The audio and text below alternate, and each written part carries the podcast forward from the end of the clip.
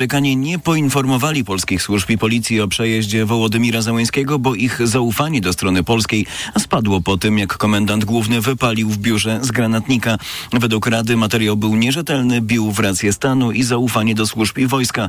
Profesor Osenka podkreśla, że przy ogólnie sformułowanych przepisach uderzeniem w rację stanu może być wszystko i przypomina powojenny komunistyczny dekret, na mocy którego tysiące osób trafiły do więzień. Bo właśnie zawsze można było powiedzieć, że ktoś y, wyrządza istotną szkodę interesom państwa bądź obniża powagę jego naczelnych organów. A dzisiaj można oczywiście powiedzieć, że uderza w wizerunek struktur. To jest tak samo słowny wytrych, który zdaniem naukowca z PAN służy tłumieniu wolności słowa. Tomasz Fęskę, TOK FM.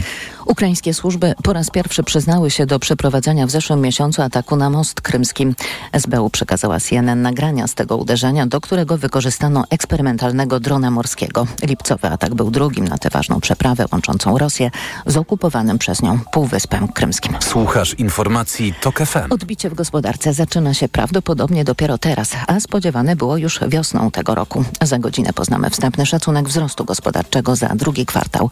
Wojciech Kowalik. To będzie wprawdzie tylko liczba, ale pokaże, czy wychodzenie z dołka, w której gospodarka wpadła na początku roku, trwa dłużej niż się tego spodziewali ekonomiści. Prognozy przed dzisiejszymi danymi mówią, że w drugim kwartale znów byliśmy na minusie w ujęciu rocznym, sięgającym mniej więcej 0,5%. Gospodarkę hamujemy sami, ograniczając nasze wydatki, a jesteśmy do tego zmuszani wysokimi cenami oraz realnie spadającymi płacami i dopiero trwający trzeci kwartał może przynieść wyraźniejsze odbicie, ale i tak cały rok, według przewidywania ekspertów, możemy zakończyć na jedynie symbolicznym plusie. Wojciech Kowalik, TOK FM. A już za chwilę magazyn EKG, na który zaprasza Tomasz Setta. Teraz jeszcze prognoza pogody.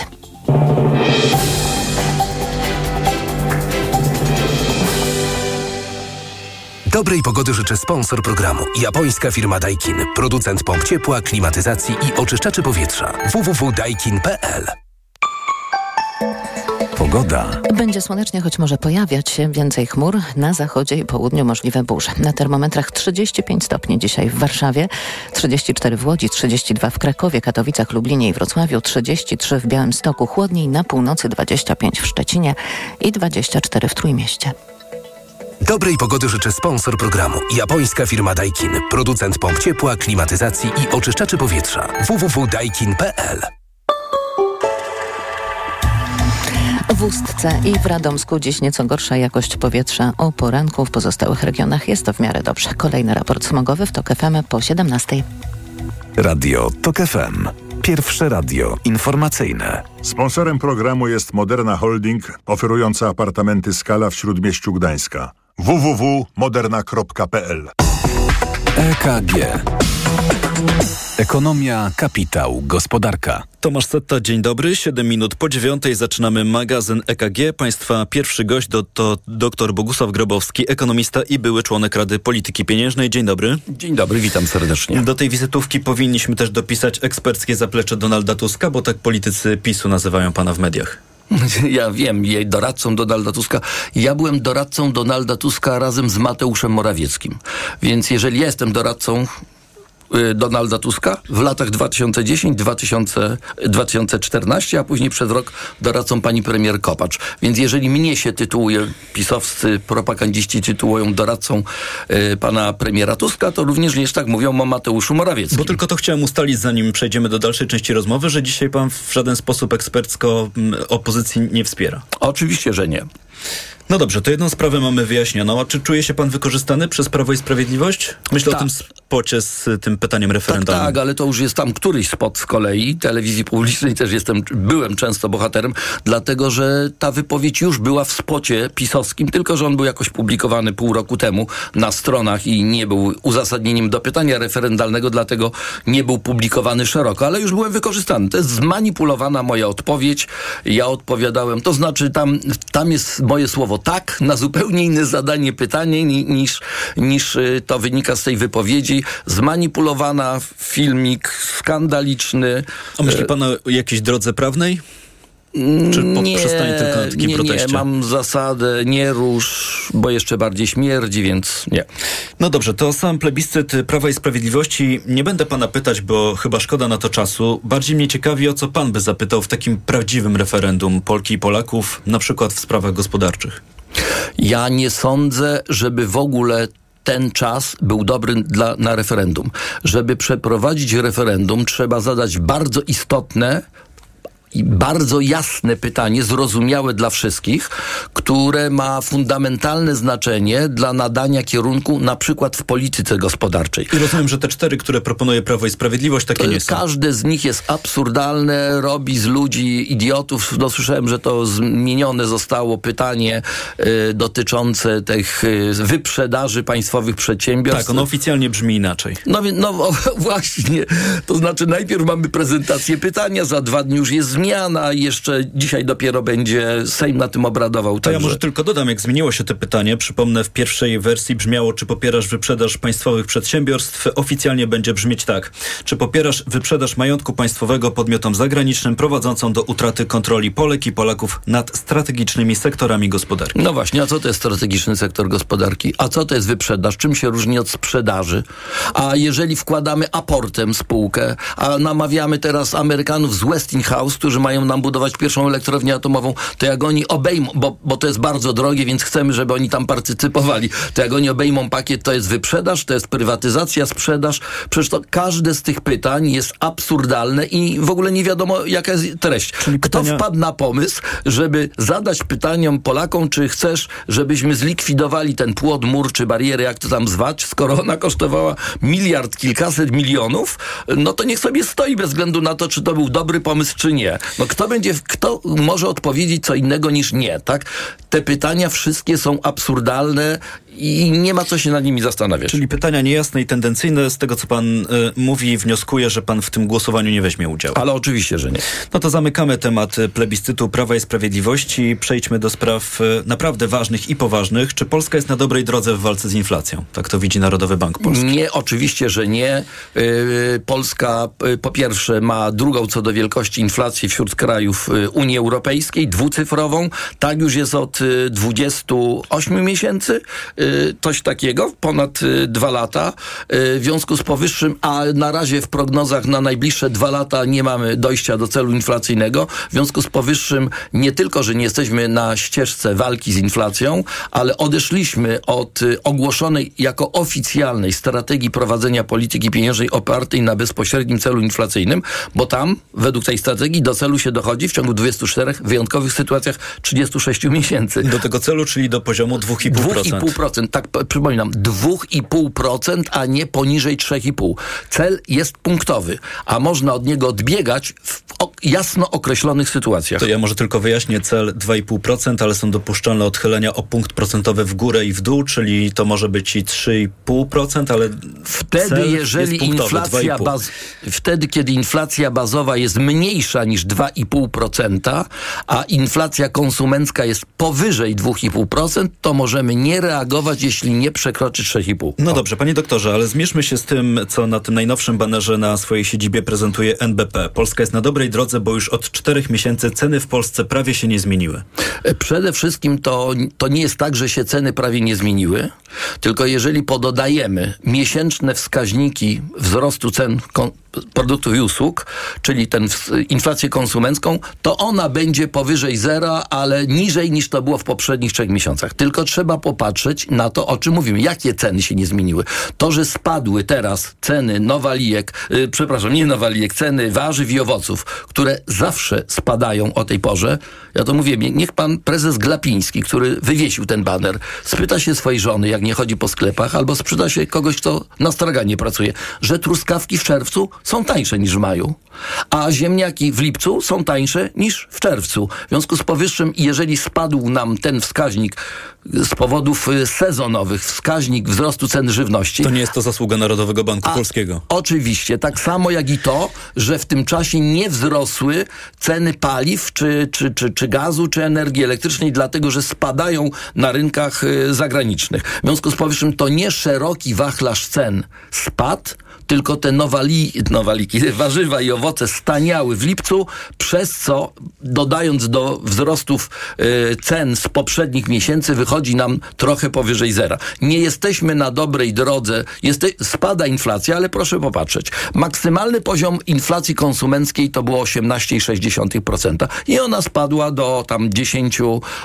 y, 10 Niecałe 11% to są te dane, które poznaliśmy tak ostatecznie jest, czyli w długi spadła weekend. o mniej, tam troszkę poniżej 7%, ale inflacja bazowa, bez tych właśnie cen, które są determinowane albo na rynkach światowych paliwa, y, surowce, paliwa i energia, czy żywność, które są bardzo sezonowe, to ta inflacja spadła z maksymalnego poziomu 12,3 do około 10,5-10,7. Jeszcze nie znamy wskaźnika. No Więc i co to znaczy nawet dla nas konsumentów, a to znaczy, że jeżeli się patrzymy na perspektywy inflacji, to ona z pewnym wahaniem plus minus będzie w okolicach inflacji bazowej. Ta inflacja bazowa będzie spadała dalej, dlatego że w niej też są ceny paliw i żywności. Na przykład jak spadają ceny żywności, to możemy liczyć, że nie będą rosły ceny usług restauracyjnych na przykład, tak? Czy cateringu. O, osobny y, komponent, który jest w inflacji bazowej, a nie ma, y, bo to nie jest żywność, tylko usługi gastronomiczne. Ale musimy pamiętać, że ta inflacja bazowa, która pokazuje nam kierunek inflacji, spada bardzo powoli, jest na, dwu, e, e, na dwucyfrowym poziomie i ona jest zdecydowanie powyżej celu inflacyjnego od ponad dwóch lat. Więc jeżeli to jest dobra droga, no to no to przepraszam bardzo. To, to w jakim kraju my żyjemy? A prezes Glapiński teraz y, w lipcu zbyt wcześnie ogłosił y, publicznie koniec cyklu podwyżek stóp procentowych i też publicznie rozważa mm, pierwsze od lat obniżki? Ale oczywiście, że tak. To znaczy, przede wszystkim tak. No nie można obniżać stóp procentowych, jeżeli z prognoz banku centralnego wynika, że do celu nie dochodzimy. Można ewentualnie taką sytuację sobie wyobrazić, jeżeli członkowie Rady mówią, że nie wierzą w te prognozy i uważają, że inflacja będzie niższa niż to wynika z prognoz. Czyli muszą sfalsyfikować prognozy Departamentu Analiz, który im to dostarcza. Każdy się wypowiada, że jego zdaniem osobistym inflacja będzie znacznie niższa i można stopy obniżać. Tak? Trzeba jakieś wyciągnąć y, konsekwencje z tego, że jest taka duża rozbieżność między badaniami y, departamentów analitycznych a y, poglądami członków Rady, ale sobie można coś takiego wyobrazić, chociaż to jest bardzo rzadkie, zdarza się na świecie. Natomiast tutaj niczego takiego nie mamy. Mało tego, proszę popatrzeć, że z prognoz banku NBP wynika, że w ciągu horyzontu prognozy inflacja bazowa ta, którą ewentualnie najłatwiej jest y, przewidzieć, dlatego że inflację konsumencką to przewidujemy bazową i o eksperckie prognozy dotyczące paliw i żywności korygujemy. To ta inflacja bazowa w ogóle nie spada poniżej 3,5%, nawet, a ma spaść do 2,5%. Więc jak w takiej sytuacji można obniżać stopy? Dobrze, to, jest sprzeczne z podstawową wiedzą na temat prowadzenia polityki pieniężnej. Kilka dni y, temu na pańskim miejscu tutaj w magazynie EKG y, siedziała profesor Joanna Tyrowicz, członkini y, obecnego składu Rady Polityki Pieniężnej, która powiedziała, że już sama dyskusja na temat obniżek stóp procentowych jest szkodliwa dla gospodarki. Pan przychyla się do takiej Całkowicie opinii? tak. Musimy pamiętać. To nie stopy Narodowego Banku Polskiego wpływają na gospodarkę, tylko, Tylko? stopy rynkowe, czyli ten słynny WIBOR, tak, który jest kwestionowany. A on na wskutek tego typu dywagacji spadł o 0,8 punkta procentowego czy 80 punktów bazowych ze swojego maksymalnego poziomu jesienią tamtego roku, czyli już mamy rozluźnianie polityki pieniężnej poprzez stopy procentowe. Dwa. Plus widzimy to, co się dzieje na rynku kredytów mieszkaniowych w Tak jest. ostatnim Drugi czasie. punkt. Rozluźnienie podaży kanału kredytowego, czyli wpływu polityki pieniężnej na podaż kredytu, zostało rozluźnione decyzją Komisji Nadzoru Finansowego która obniżyła tak zwany bufor stopy procentowej z 5 na 2,5%. Dzięki temu więcej kredytobiorców ma zdolność kredytową, a ci, co do tej pory mieli, mają zdolność do zaciągania większego kredytu. Więc większa podaż kredytu z tego wynika. Trzy, od 1 lipca, tak jak pan redaktor mówi, y, została obniżona stopa dla kredytów hipotecznych, a kanałem kredytowym polityka pieniężna wpływa na, na popyt poprzez kanał kredytowy, to ten kanał kredytowy był najbardziej efektywny właśnie w tym segmencie kredyty hipoteczne, które zresztą stanowią największą część ogólnej podaży kredytu i one są najbardziej wrażliwe na tą stopę procentową. Więc tam została popuszczona po prostu lawina, dlatego że rząd dopłaca do stóp procentowych, y, obniża stopy procentowe dopłacając do nich poniżej tego, co Narodowy Bank Zbliżamy Polski się do ustalił. końca naszej rozmowy, ale to jeszcze o dwie rzeczy muszę zapytać. Skoro z tego, co mówi pan i mówią inni eksperci, wnioskuję, że do tej obniżki już teraz jesienią nie powinno dojść, to dlaczego Rada Polityki Pieniężnej może na taki ruch się zdecydować? Czy to będzie obniżka wyborcza? Dlatego, że Rada Polityki Pieniężnej z prezesem Glapińskim na czele, już druga kadencja, ta Rada i poprzednia, nie prowadzi polityki pieniężnej zgodnie z ich, z mandatem konstytucyjnym i ustawowym, nie realizuje przyjętą, zaakceptowaną, bo przyjętą przez poprzednie Rady, yy, zaakceptowaną przez siebie strategię bezpośredniego celu inflacyjnego, tylko prowadzi politykę pieniężną tak, żeby sprzyjać swojej reprezentacji politycznej Prawu i Sprawiedliwości. Ona by chciała, żeby ta inflacja była bliska celu, a jednocześnie, żeby sprzyjać tymi decyzjami, pobudzając popyt y, rządowi, ale niestety jest sprzeczność. Ona wybrała sobie cel polityczny, dlatego będzie obniżała stopy procentowe, tak, żeby sprzyjać temu rządowi. Pytanie jest takie, co będzie, jeżeli PiS straci władzę? To na koniec jeszcze powiedzmy bardzo krótko, ale też w prostych słowach, dlatego że no, rozumiem z Pana wypowiedzi, że ta obniżka, gdyby do niej doszło, to jeszcze bardziej wydłużyłaby się nasza droga do tego celu inflacyjnego, o którym mówimy. Tylko mam też czasami takie poczucie w tych dyskusjach, że to pojęcie, które tak powraca, cel inflacyjny 2,5% jest bardzo abstrakcyjne. W takich prostych słowach, gdyby miał Pan wytłumaczyć, co to oznacza dla nas, że ta droga do tego celu się wydłuży? A to oznacza tyle, że jeżeli przedsiębiorstwa tracą produktywność, tracą konkurencyjność, a przychodzą pracownicy i domagają się wyższych płac, to przedsiębiorca nie może powiedzieć: Nie stać mnie. Prawda? A poza tym nie możecie się domagać, dlatego że inflacja będzie o wiele niższa, czyli wy się domagacie realnego wzrostu wynagrodzeń. A na kogo się ma powołać, patrząc się na prognozy inflacyjne, skoro bank centralny, jego prognozy są e, kompletnie niewiarygodne, a jednocześnie prowadzi niewiarygodną e, politykę, która by do tego celu inflacyjnego e, prowadziła. E, jak mamy podjąć decyzję dotyczącą inwestycji, to musimy przewidywać, jaka będzie rentowność tej inwestycji, jakie będą koszty kredytu na tą inwestycję. A jakie będą koszty kredytu, jakie będą stopy procentowe za rok, za Czyli pojęcie celu dla być może części jest abstrakcyjne, ale ma wymierne skutki. Cel inflacyjny jest tak zwaną kotwicą nominalną. Jeżeli on jest realizowany, to on jest wiarygodną kotwicą nominalną dla podejmowania fundamentalnych decyzji gospodarczych i przez konsumentów biorących na przykład kredyt yy, hipoteczny i przez przedsiębiorców. To z punktu widzenia wzrostu i rozwoju ma jeszcze większe znaczenie dla podejmowania decyzji infla- inflacyjnych. Jeżeli nie mamy tej yy, kotwicy, to po prostu wszyscy pływają, rośnie ryzyko podejmowania jakichkolwiek decyzji ekonomicznych, a więc się tych decyzji nie podejmuje, kraj się nie rozwija. No i wypływamy też, jak rozumiem, na nieznane wody. Doktor Bogusław Grobowski, ekonomista i były członek Rady Polityki Pieniężnej, był Państwa gościem. Bardzo dziękuję za rozmowę. Dziękuję bardzo. Informacje. EKG. Ekonomia, kapitał, gospodarka. Sponsorem programu była Moderna Holding, oferująca apartamenty Skala w Śródmieściu Gdańska. www.moderna.pl Autopromocja. Od morza po góry, przez jeziora i lasy. Na trasie, w podróży, na wycieczce. Zawsze i wszędzie. Słuchaj seriali reporterskich i podcastów specjalnych TOK FM, których nie usłyszysz na naszej antenie. Te historie. Mała władza. Lub czasopisma. Dołącz do TOK FM Premium i sprawdź, co jeszcze dla Ciebie przygotowaliśmy. Teraz 30% taniej. Szczegóły oferty znajdziesz na tokefm.pl.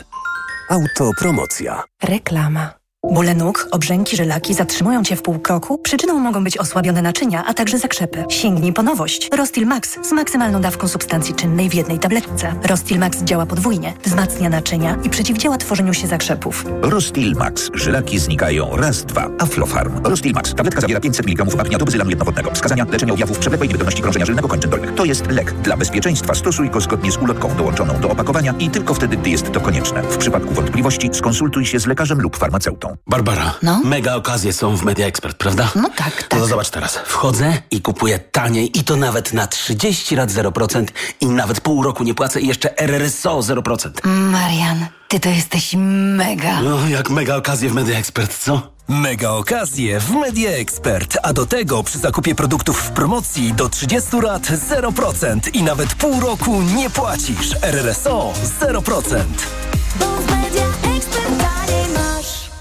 Kupiłam twoje kapsułki na wątrobę. A witaminę D też? Nie musiałam. To suplement diety Eselif D3. 300 mg fosfolipidów sojowych, 50 kapsułek i witamina D3. I kosztuje około 17 zł. Zawarty w Eseliwie D3 wyciąg z ostryżu długiego wspomaga zachowanie zdrowej wątroby. Więcej na eselif.pl. Aflofarm. Reklama. Radio TOK FM. Pierwsze radio informacyjne. Informacje TOK FM. 9.24, Marta Perchuć-Burzyńska, zapraszam. Dziś w 80. rocznicę wybuchu powstania w getcie białostockim. Obchody rozpoczną się w południe na placu Natana Tenenbauma, przywódcy żydowskiego zrywu. Głównym uroczystościom będzie towarzyszyć odsłonięcie tzw. Tak kamieni pamięci poświęconych rodzinie Samuela Pizara, ocalałego z zagłady, znanego na świecie pisarza i prawnika zmarłego w 2015 roku, mówi Mariusz Sokołowski z Fundacji Otwarta Edukacja. Odpowiednie miejsce, odpowiednia rodzina. Samuel Pisar jest ocalony z Holokaustu, autorem książki Z krwi i nadziei, obrońcą praw człowieka. A jutro o 18 w centrum imienia Ludwika Zamenhofa spotkanie z Benem Midlerem, ocalałym z getta, bohaterem książki Ostatni Biały Stoker, mówi autorka książki Marta Sawicka-Danielak. Ten człowiek podnosi nas na duchu i uczy tych, którzy nie wiedzą jak żyć po traumie.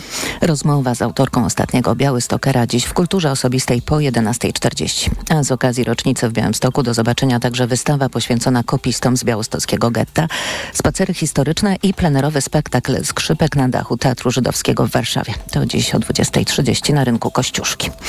Lekarze skupieni w związku zawodowym kontra wszczeli spór zbiorowy z pracodawcą Narodowym Instytutem Onkologii imienia Marii Skłodowskiej-Curie w Gliwicach. Domagają się podwyższenia minimalnej stawki zasadniczej dla wszystkich lekarzy z tytułem specjalisty na umowie o pracę do wysokości około 22 tysięcy złotych. Więcej na tokefm.pl. Rosyjski Bank Centralny podjął próbę ratowania tonącego rubla i mocno podniósł stopy procentowe z ponad 8 do 12%. To poziom najwyższy od roku. Takie działanie zostało wymuszone krachem kursu rubla, gdy spadł do poziomu najniższego od półtora roku, czyli momentu rosyjskiej agresji na Ukrainę. Pogoda. Będzie słonecznie, choć może pojawiać się więcej chmur, a na zachodzie i południu możliwe burze. Najcieplej 33 stopnie w cieniu będą na Mazowszu i na wschodzie w Warszawie nawet 35 stopni dziś. Na południu około 30, na zachodzie do 28 stopni, a nad samym morzem 24. Radio TOK FM. Pierwsze radio informacyjne. EKG. Ekonomia, kapitał, gospodarka.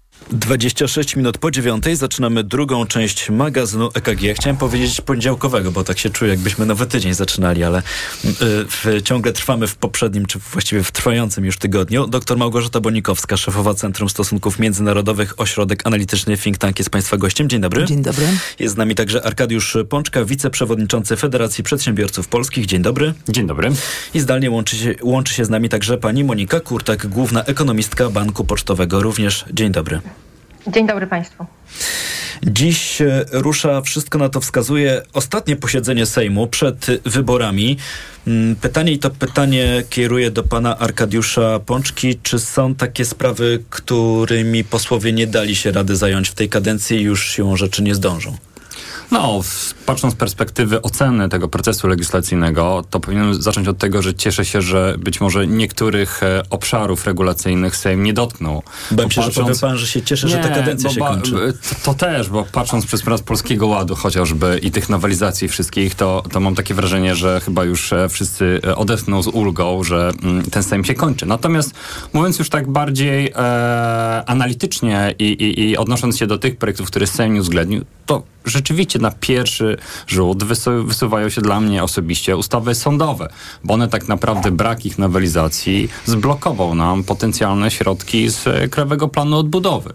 No, z jednej strony mamy na agendzie sejmowy, różne wrzutki, jak e, dodawanie do innych ustaw, innych regulacji, które zupełnie są niekonstytucyjne, a z drugiej strony mamy ustawy, które tak naprawdę mogły otworzyć Polsce ścieżkę do środków e, europejskich, środków, które dzisiaj e, polscy przedsiębiorcy, ale też e, e, część obywateli, no, no, w rankingu, można powiedzieć, takiego wyścigu o środki finansowe przegrywają z innymi krajami. To jest jedna kwestia. Z drugiej strony są jeszcze takie ustawy, których my jako środowisko też przedsiębiorców w jakimś stopniu popieraliśmy, a, a mam na myśli no, chociażby wpisane projekty ustaw do słynnego programu KPO, jak ozusowanie umów zleceń do pełnej wysokości, jak chociażby a, e, waloryzacja ustawy o zamówieniach publicznych. No, te wszystkie ustawy tak naprawdę były wymienione w tym programie KPO. One miały wpisany drugi, trzeci, czwarty kwartał. Często jak śledzimy wykaz prac legislacyjnych, to one są mniej więcej harmonogram przyjęcia e, określone. Natomiast no, często ta dyskusja polityczna w Sejmie a, a ma pierwszeństwo przed e, regulacjami, które tak naprawdę często są bardzo potrzebne przedsiębiorcom, czy też w ogóle poprawie e, tego prawa. Tylko z poprawą tego prawa jest bardzo różnie i, i, i myślę, że my jako Federacja ocenimy tą kadencję Sejmu w takim podsumowaniu legislacyjnym, ale to na pewno będzie bardzo e, e, e, trudne podsumowanie legislacyjne. Mówił Arkadiusz Pączka, bardzo dziękuję. Z takim krótkim podsumowaniem, czym już posłowie w tej kadencji raczej nie zdążą się zająć, bo będą teraz mieli na głowie kampanię wyborczą. Powiedziałem o tym, że y, rozpoczyna się dzisiaj to dwudniowe posiedzenie y, Sejmu. Posłowie pewnych spraw nie dokończą, ale będą się zajmować plebiscytem Prawa i Sprawiedliwości. Będą się zajmować no między innymi tymi czteroma pytaniami, które Prawo i Sprawiedliwość w długi weekend przedstawiło. Ja bym niekoniecznie chciał wracać z Państwem w tej dyskusji do tych pytań, które prezentują rządzący, tylko się chciałem z Państwem wspólnie zastanowić, bo może mają Państwo z tyłu głowy jakieś pomysły na to, czy gdybyśmy dzisiaj w Polsce organizowali takie referendum z prawdziwego zdarzenia, to o czym powinno być to referendum? Pani Małgorzata Bonikowska. Mogłoby być na przykład o tym, jak Polacy chcą uczestniczyć w decydowaniu o sprawach swojego państwa, na przykład pomiędzy wyborami, na ile można wprowadzić różnego rodzaju metody konsultacyjne, na ile można na przykład dyskutować o podziale środków państwa pomiędzy samorządy a centralną władzę. Czego Polacy chcą? Więcej wciągnąć ludzi w, w takie współdecydowanie. To jest jedna możliwość. Druga, wydaje mi się, że zdecydowanie dla nas największą słabością tego, co się dzieje w Polsce, to zresztą nie jest tylko polska cecha, to jest brak takiej naprawdę merytorycznej, takiej debaty opartej na faktach. Ja to nazywam deep facts, a mamy deep tak naprawdę fake, czyli wszystko się kręci wokół pewnych półprawd bądź wy paczonych wątków pod kątem politycznej narracji. Jak mamy wybory, to tego jest bardzo dużo, dlatego że nie ma miejsca wtedy na żadną merytorykę. Na jakieś dlatego, niuanse. Znaczy nawet nie chodzi o niuanse, po prostu no, są pewne rzeczy, które wymagają podejścia merytorycznego, a nie politycznego, dlatego że one mają znaczenie dla nas wszystkich na lata. Na przykład kwestia euro. I dzisiaj nie jest sprzyjający moment do tego może, żeby o euro mówić, ale między innymi jest to skutek właśnie tego, że nie prowadzimy rzetelnej, pogłębionej debaty na ten temat. A to jeszcze w tym duchu pozwolę sobie dopytać. Rozumiem, że też taka krótka kampania referendalna, niecałe dwa miesiące i cztery zupełnie różne zagadnienia, też w niektórych obszarach przes przesądzające o tym, co może, może się dziać w kolejnych latach, to też nie jest dobre rozwiązanie.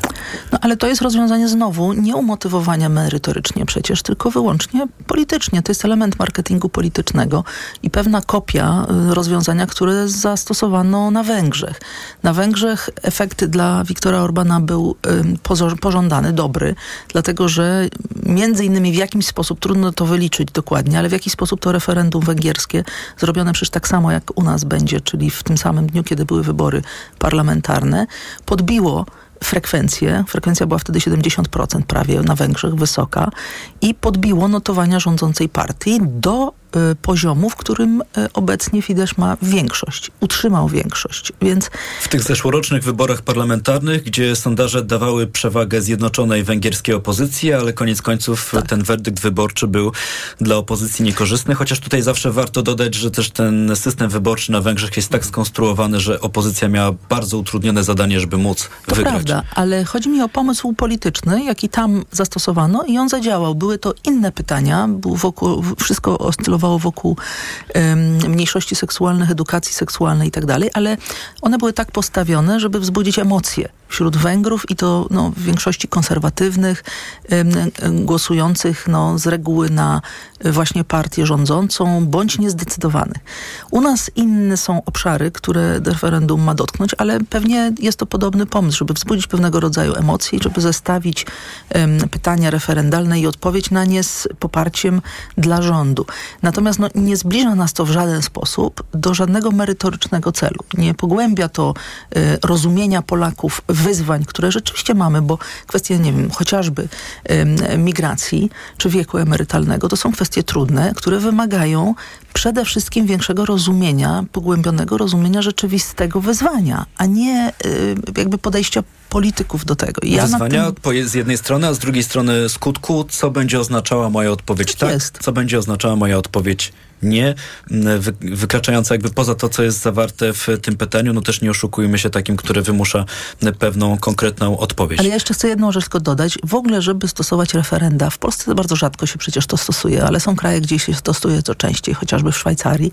Wymaga to większej świadomości ludzi, większej wiedzy w ogóle na tematy, na które się wypowiadają. Taka przeciętna, tak zwana zasłyszana wiedza nie tylko nie pomaga, ale utrudnia, bo ludzie biorą swoje przekonania i potem wyrażają je w, w referendum, w głosowaniu, z bardzo powierzchownego y, zestawu y, argumentów, które biorą najczęściej z y, mediów, które też, jakby mediów też społecznościowych, czyli które też ustawiają ich w pewnej bańce. I nie mam możliwości poszerzenia tego, te, tego rozumienia, jeżeli się tak naprawdę napędza jeden pogląd. To nie jest wiedza, to jest przekonanie, w oparciu o brak podstaw merytorycznych. I to daje wtedy w referendach e, skutki nie takie, w ogóle nie taki jest sens referendum. Referendum byłoby wtedy wiążące i w ogóle sensowne, kiedy ludzie mogliby wypowiedzieć się w oparciu o jakieś argumenty Dokładnie. zupełnie różne, Dlatego mogąc coś wybrać. Ja pozwalam sobie tutaj w magazynie EKG nie nazywać tego, co proponuje Prawo i Sprawiedliwość referendum, tylko plebiscytem na rzecz Prawa i Sprawiedliwości czy Jarosława Kaczyńskiego, bo z pytaniem nas o zdanie Polek i Polaków po treści czy lekturze tych pytań wnioskuję ma niewiele wspólnego. To jeszcze na koniec tej części pani Monika Kurtek. Nie wiem, czy makroekonomiści mają jakąś potrzebę pytania nas o coś w referendum, czy niekoniecznie? Ja myślę, że w, w, aktualnej, w aktualnej sytuacji, też w tym okresie właśnie przedwyborczym, y, wyborów już, terminu wyborów już bardzo bliskim, y, nie ma chyba pytań, na które y, Polacy musieliby się jakoś wypowiedzieć. Ale jeżeli takie pytanie by się pojawiło, no to wszystkie te argumenty, które tutaj padły o tym, że to, to, powinien być jednak czas długiego przygotowania do takiego referendum, powinny być przedstawione rzetelne argumenty za i przeciw, tak żeby każdy rzeczywiście mógł w oparciu o te właśnie fakty merytoryczne decyzje podejmować.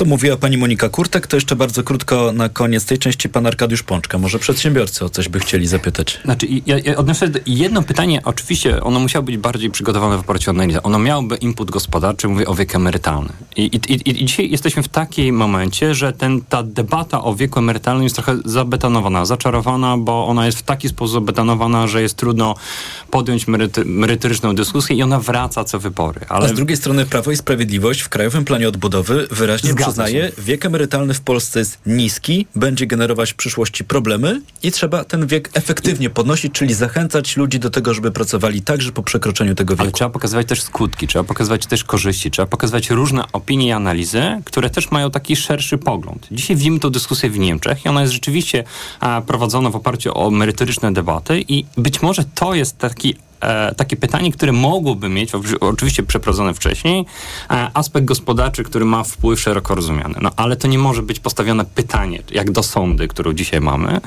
Pan e, redaktor określa to jeszcze inaczej, ja to czasem sądą. A, a jak zadane na TikToku, no to nie jest dzisiaj merytoryczna debata nad wiekiem emerytalnym w Polsce.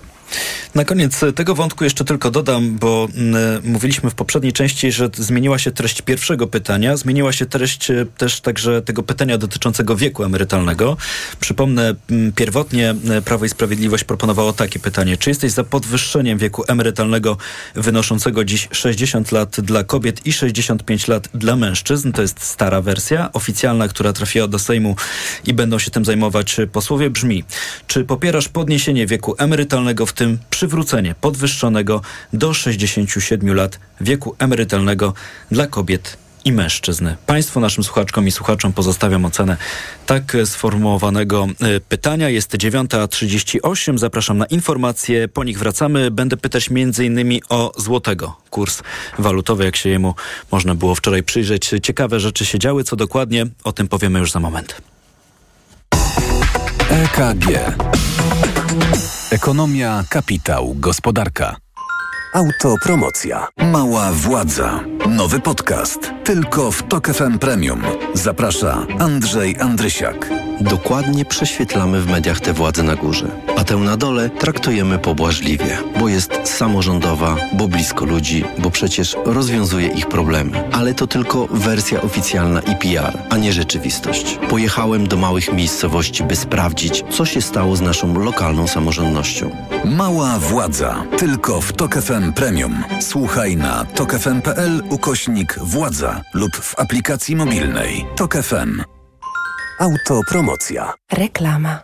RTV Euro AGD. Uwaga! Tylko do jutra. Więcej kupujesz, więcej zyskujesz. Kup jeden produkt i zyskaj rabat lub dobierz kolejny i zyskaj jeszcze większy rabat. Rabaty nawet do 5000 zł. Wartość rabatu zależna od wartości koszyka. Minimalna wartość zakupów to 1500 zł. Sprawdź progi zakupów i odpowiadające im wartości rabatów. Promocja na wybrane produkty. Szczegóły w regulaminie, w sklepach i na euro.com.pl. Ała! Nagły ból w jamie ustnej podczas jedzenia? To najczęściej afty lub drobne urazy. Sięgnij po sprawdzone rozwiązanie. Dezaftan.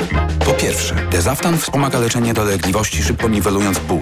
Po drugie, zabezpiecza aftę przed podrażnieniami. To dzięki podwójnemu działaniu. Dezaftan jest tak skuteczny. Dezaftan. Podwójnie skuteczny na afty. To jest wyrób medyczny. Używaj go zgodnie z instrukcją używania lub etykietą. Afty, aftowe zapalenie jamy ustnej, pleśniawki, urazy spowodowane przez aparaty ortodontyczne i protezy. Aflofarm. Nawet nie zdajemy sobie sprawy, ile rodzajów grzybów powoduje grzybice stóp. Dermatofity, drożdżaki, pleśnie i wiele innych. Lecząc grzybice, sięgnij po Stepper Pro. Stepper Pro zapewnia prawidłowe leczenie grzybicy dzięki wyjątkowo szerokiemu działaniu na różne rodzaje grzybów. Stepper Pro. Szerokie spektrum leczenia grzybicy. To jest lek. Dla bezpieczeństwa stosuj go zgodnie z ulotką dołączoną do opakowania i tylko wtedy, gdy jest to konieczne. W przypadku wątpliwości skonsultuj się z lekarzem lub farmaceutą. 1 gram kremu zawiera 10 mg glifonazolu. Wskazania. Miejscowe leczenie zakażeń grzybiczych skóry wywołanych przez dermatofity, drożdżaki, pleśnie i inne gatunki grzybów. Aflofarm. Marian, Hmm? a gdzie mogę kupić? Na em, mediaexpert.pl No dobra, ale jakbym chciała jeszcze dokupić... Na mediaexpert.pl No to jeszcze Marian, żeby to wszystko tanio dostać. Barbara na mediaexpert.pl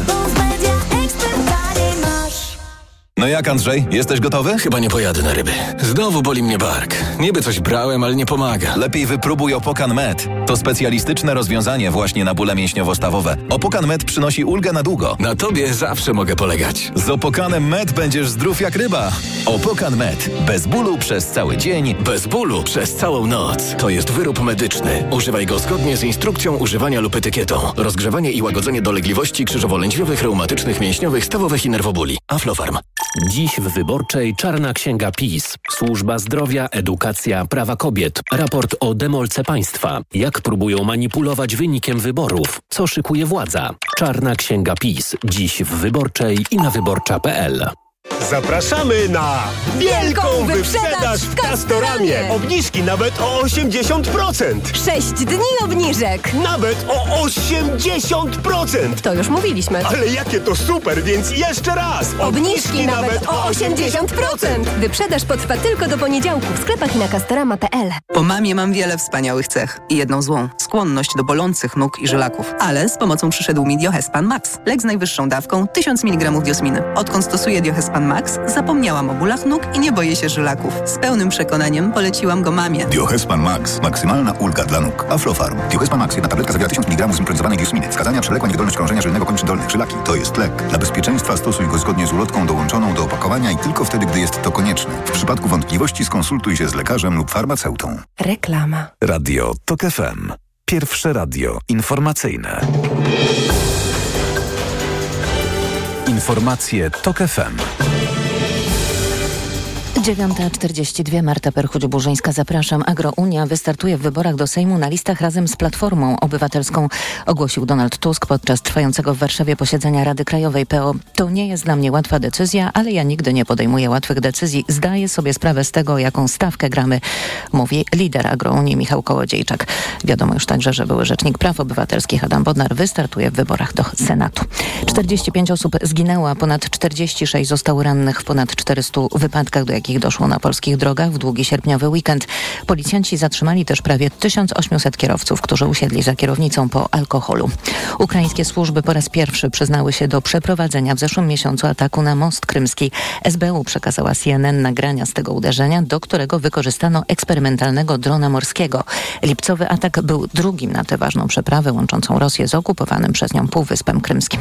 W Chinach po raz pierwszy w tym roku spadły ceny nowych nieruchomości. To kolejny dowód na spowolnienie gospodarcze w państwie środka.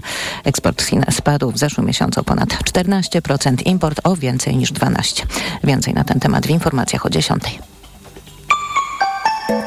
Pogoda. Będzie słonecznie, choć może pojawiać się więcej chmur, a na zachodzie i południu możliwe burze. Najcieplej 33 stopnie w cieniu będą na Mazowszu i na wschodzie, w Warszawie nawet 35 stopni.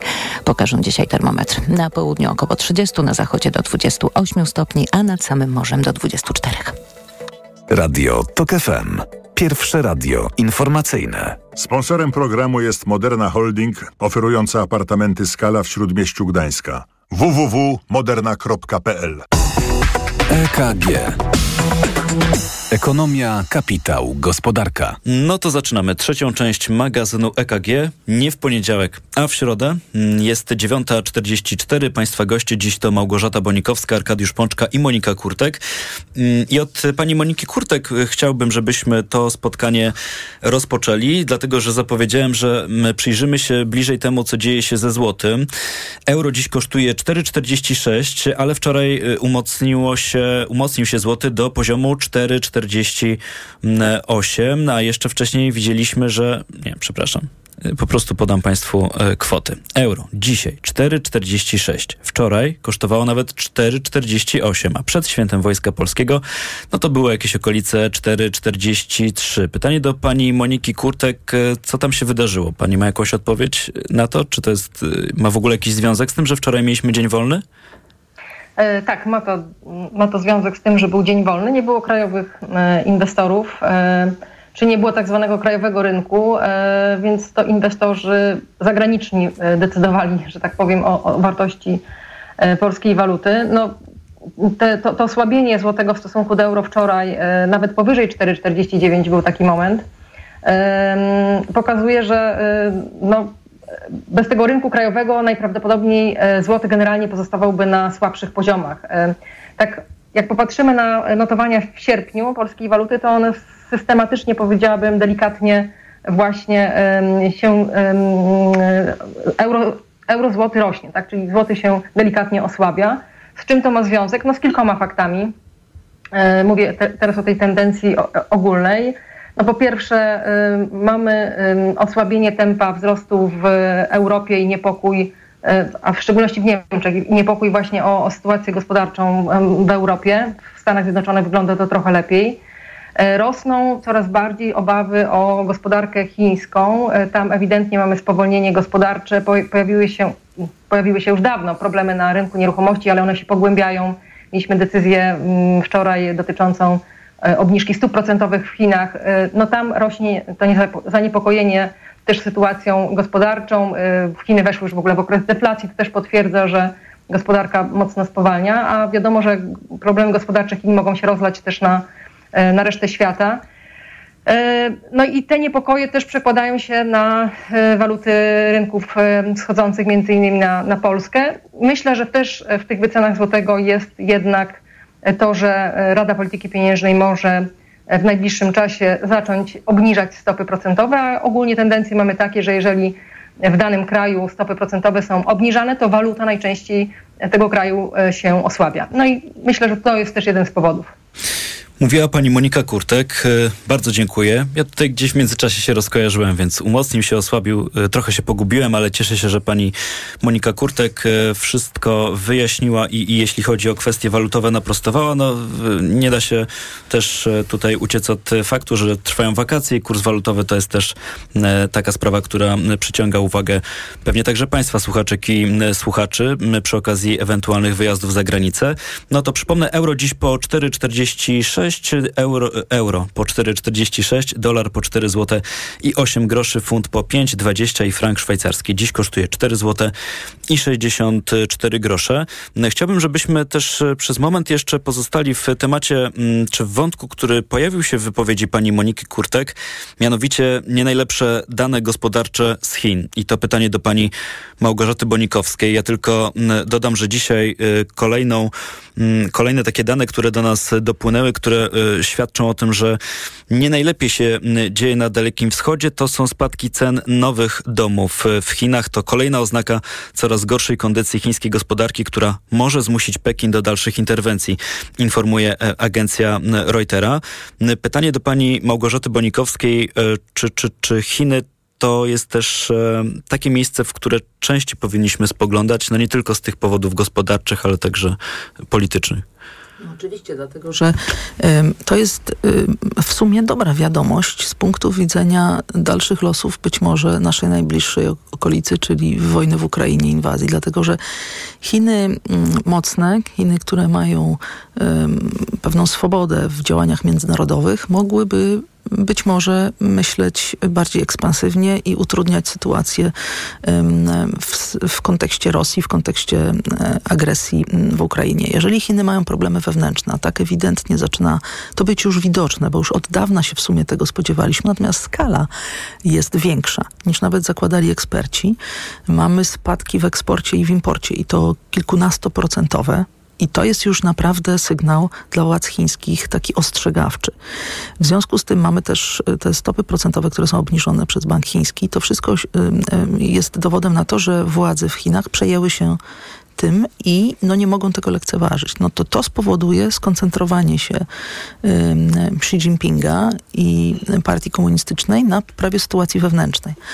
Co, jak rozumiem, może zachęcić Chińczyków do tego, no bo co zrobić, żeby eksport ruszył? Żeby był większy popyt na produkty chińskie. Musi być też stabilizacja międzynarodowa, bo najwięcej Chiny zyskały na globalizacji i Chiny chciały i chcą dalej świata takiego multilateralnego, świata, gdzie mamy możliwość swobodnego handlu. Wydaje mi się, że to słowo globalizacja to jest w ogóle słowo klucz do tej dyskusji o tym, co dzieje się w Chinach, bo to, że Chiny mają problemy za jakiś czas, czy nawet już teraz oznacza, że te problemy, czy konsekwencje, skutki pojawiają się w zachodnich gospodarkach, w Europie Zachodniej, a przez to też w polskiej gospodarce. No i właśnie ta narracja z Europy płynąca, że my chcielibyśmy, aby ta wojna zbliżała się już do ku, ku końcowi, przynajmniej żeby w perspektywie kilkunastu miesięcy móc doprowadzić do jakiegoś e, rozejmu, to e, jakby pod stronie rosyjskiej e, na razie nie ma zainteresowania. Żeby Chociaż dopowiem, chyba wczoraj było spotkanie ministrów obrony Rosji i Chin e, między obu, obu, obu krajami. Takie, mo- można powiedzieć, wzmacniające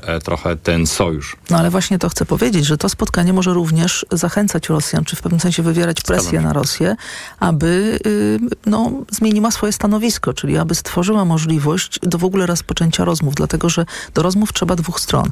A jednocześnie wiadomo jest, że Rosja nie odpuszcza i gra na czas. Im dłużej trwa wojna, tym no, Rosja kalkuluje na to, że ten świat zachodni, który przecież jest jakby centralizowany, to jest ponad 50% państw, i jeszcze mamy wybory po drodze, głównie amerykańskie, ale nie tylko, może się zniechęcić do takiego jednolitego stanowiska wobec Ukrainy.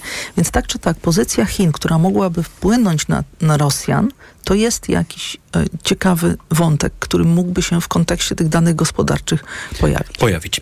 To mówiła pani Małgorzata Bonikowska. W międzyczasie Arkadiusz Pączka, trwa magazyn EKG. Przechodzimy do zdziwień. EKG. I zaczniemy od y, pani Moniki Kurtek. Co panią dziwi? To ja może nie tyle e, ze zdziwieniem, co z pewną e, zachętą do zainteresowania się dzisiaj e, artykułem Rzeczpospolitej na temat rynku pracy. I generalnie właśnie w kontekście rynku pracy. W poniedziałek ukazały się dane ZUS-u dotyczące liczby zarejestrowanych, jeżeli chodzi o, o ubezpieczenie zdrowotne. I okazuje się, że w czerwcu z tego rejestru ZUS-u w stosunku do, maju, do maja odpłynęło no, ponad 630 tysięcy osób a w stosunku do czerwca z ubiegłego roku to jest ponad 640 tysięcy osób.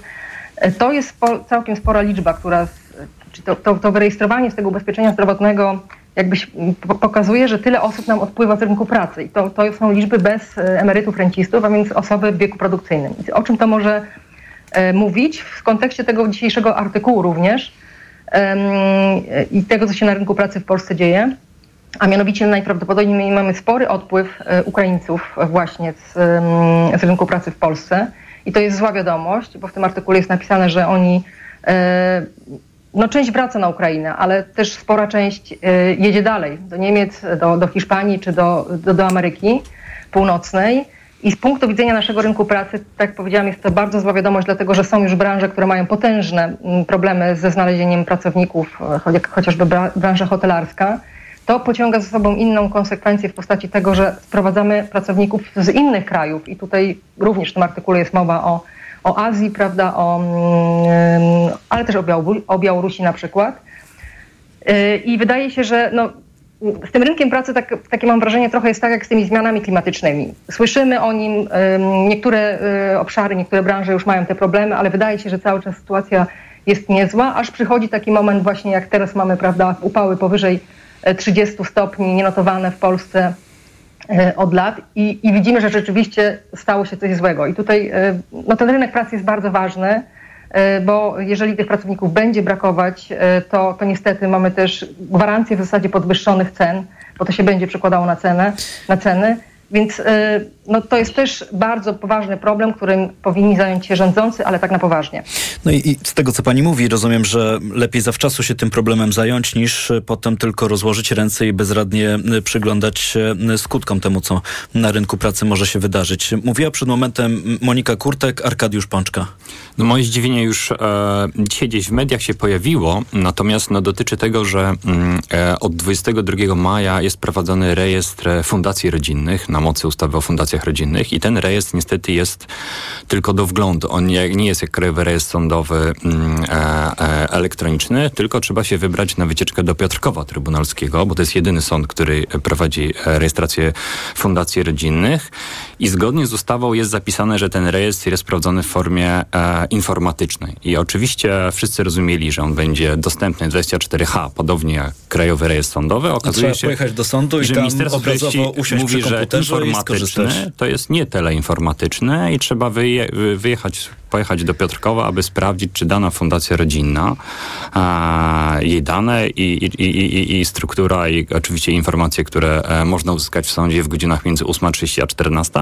A przypominam, że fundacje rodzinne prowadzą działalność gospodarczą, tak więc konsekwencje mogą być e, różne. Tak więc to jest moje zdziwienie.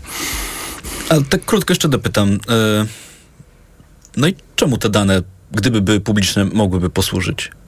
Nie mam pojęcia. Ja myślę, że to jest dobre pytanie do Ministerstwa Sprawiedliwości i Rozwoju, bo w, do Krajowego rejestru, rejestru Sądowego możemy się dostać 24H, a tutaj do e, Rejestru Fundacji Rodzinnych mamy tylko wgląd, tak jakby prawie do akt sprawy. Być może zmiana w kolejnej kadencji Sejmu, Być bo może. jak ustaliliśmy, w tej już może być trudno, mówił Arkadiusz Pączka. Mamy bardzo niewiele czasu. Na moment tylko wrócimy do pani Moniki Kurtek, bo chciałem zapytać o dane dotyczące e, PKB i wzrostu gospodarczego. Dzisiaj poznamy te dane dotyczą, dotyczące drugiego e, kwartału. To jeszcze krótko pani prognoza, czego pani się spodziewa? No za 4 minuty dokładnie poznamy te dane. Tak. Myślę, że, że, że możemy zobaczyć niewielki minus, tak jak to było w pierwszym kwartale, taki jest konsensus w okolicach 0,3, minus 0,3, ale ja wcale bym się nie zdziwiła, gdyby to były okolice 0 czy 0,1 na plusie. To mówiła pani Monika Kurtek. E, No i zgodnie z tym też, co e, usłyszeliśmy dosłownie za kilka minut, bo o godzinie 10 poznamy te dane, a szerszy komentarz w raporcie gospodarczym TOK FM już teraz zapraszam po godzinie 14.40. A to był magazyn EKG. Bardzo dziękuję Państwu za przyjęcie zaproszenia do programu. Małgorzata Bonikowska, Centrum Stosunków Międzynarodowych, Ośrodek Analityczny Think Tank. Dziękuję. Dziękuję. Arkadiusz Pączka, Federacja Przedsiębiorców Polskich. Również dziękuję. Dziękuję. I Monika Kurtek, główna ekonomistka Banku Pocztowego, także była z nami. Bardzo dziękuję. E, Dziękuję Program przygotowała Natalia Banaczek, realizowała Liwia Prądzyńska. Po informacjach o godzinie 10 Cezary Łasiczka zaprosi Państwa na audycję o wczarek. Jego pierwszym gościem będzie dr Jakub Turek. Jest 9.57, ja nazywam się Tomasz Setta, życzę Państwu dobrego dnia i do usłyszenia. EKG. Ekonomia, kapitał, gospodarka. Sponsorem programu była Moderna Holding, oferująca apartamenty Skala w Śródmieściu Gdańska. www.moderna.pl Jestem z dziećmi. One mają dokładnie teraz tyle lat, ile ja miałem w 89 roku. I tu stojąc sobie, poczułem dokładnie tą atmosferę. Mam dość PiSu i ja, ja mam nadzieję. Mam nadzieję, że się zmieni, że wreszcie będzie normalnie po prostu. Dla nas starych, ale i dla naszych dzieci i wnuków przede wszystkim. PiSowi demokracja była potrzebna, żeby został wybrany, natomiast y, demokracja PiSowi przeszkadza w utrzymaniu władzy. Mam nadzieję, że to jest początek zmiany i że ona się dokona w tym roku. Radio TOK FM. Pierwsze radio informacyjne. Posłuchaj, aby zrozumieć. Amerykańska deklaracja niepodległości została uchwalona 2, a nie 4 lipca. Kongresmeni redagowali jej tekst jeszcze dwa dni, zanim posłali go do druku. O wczarek. Od poniedziałku do piątku od 10. Reklama. Przygotuj się na nowy start z MediaMarkt. Drukarka Canon Pixma tylko za 599 zł i zyskaj 100 zł zwrotu od producenta. Szczegóły akcji w regulaminie na MediaMarkt.pl. Najniższa cena z 30 dni przed obniżką to 799 zł. MediaMarkt. Ale schudłaś. Stosuję tabletki na wątrobę Hepa Slimin. Wątroba spisuje się wspaniale. Hepa Slimin wspomaga też utrzymanie smukłej sylwetki. To tylko dodatek. To ja też będę brać Hepa Slimin. Suplement diety Hepa Slimin w trosce o wątrobę i smukłą sylwetkę. Mate pomaga w utrzymaniu prawidłowej masy ciała, a hojna wspiera funkcjonowanie wątroby.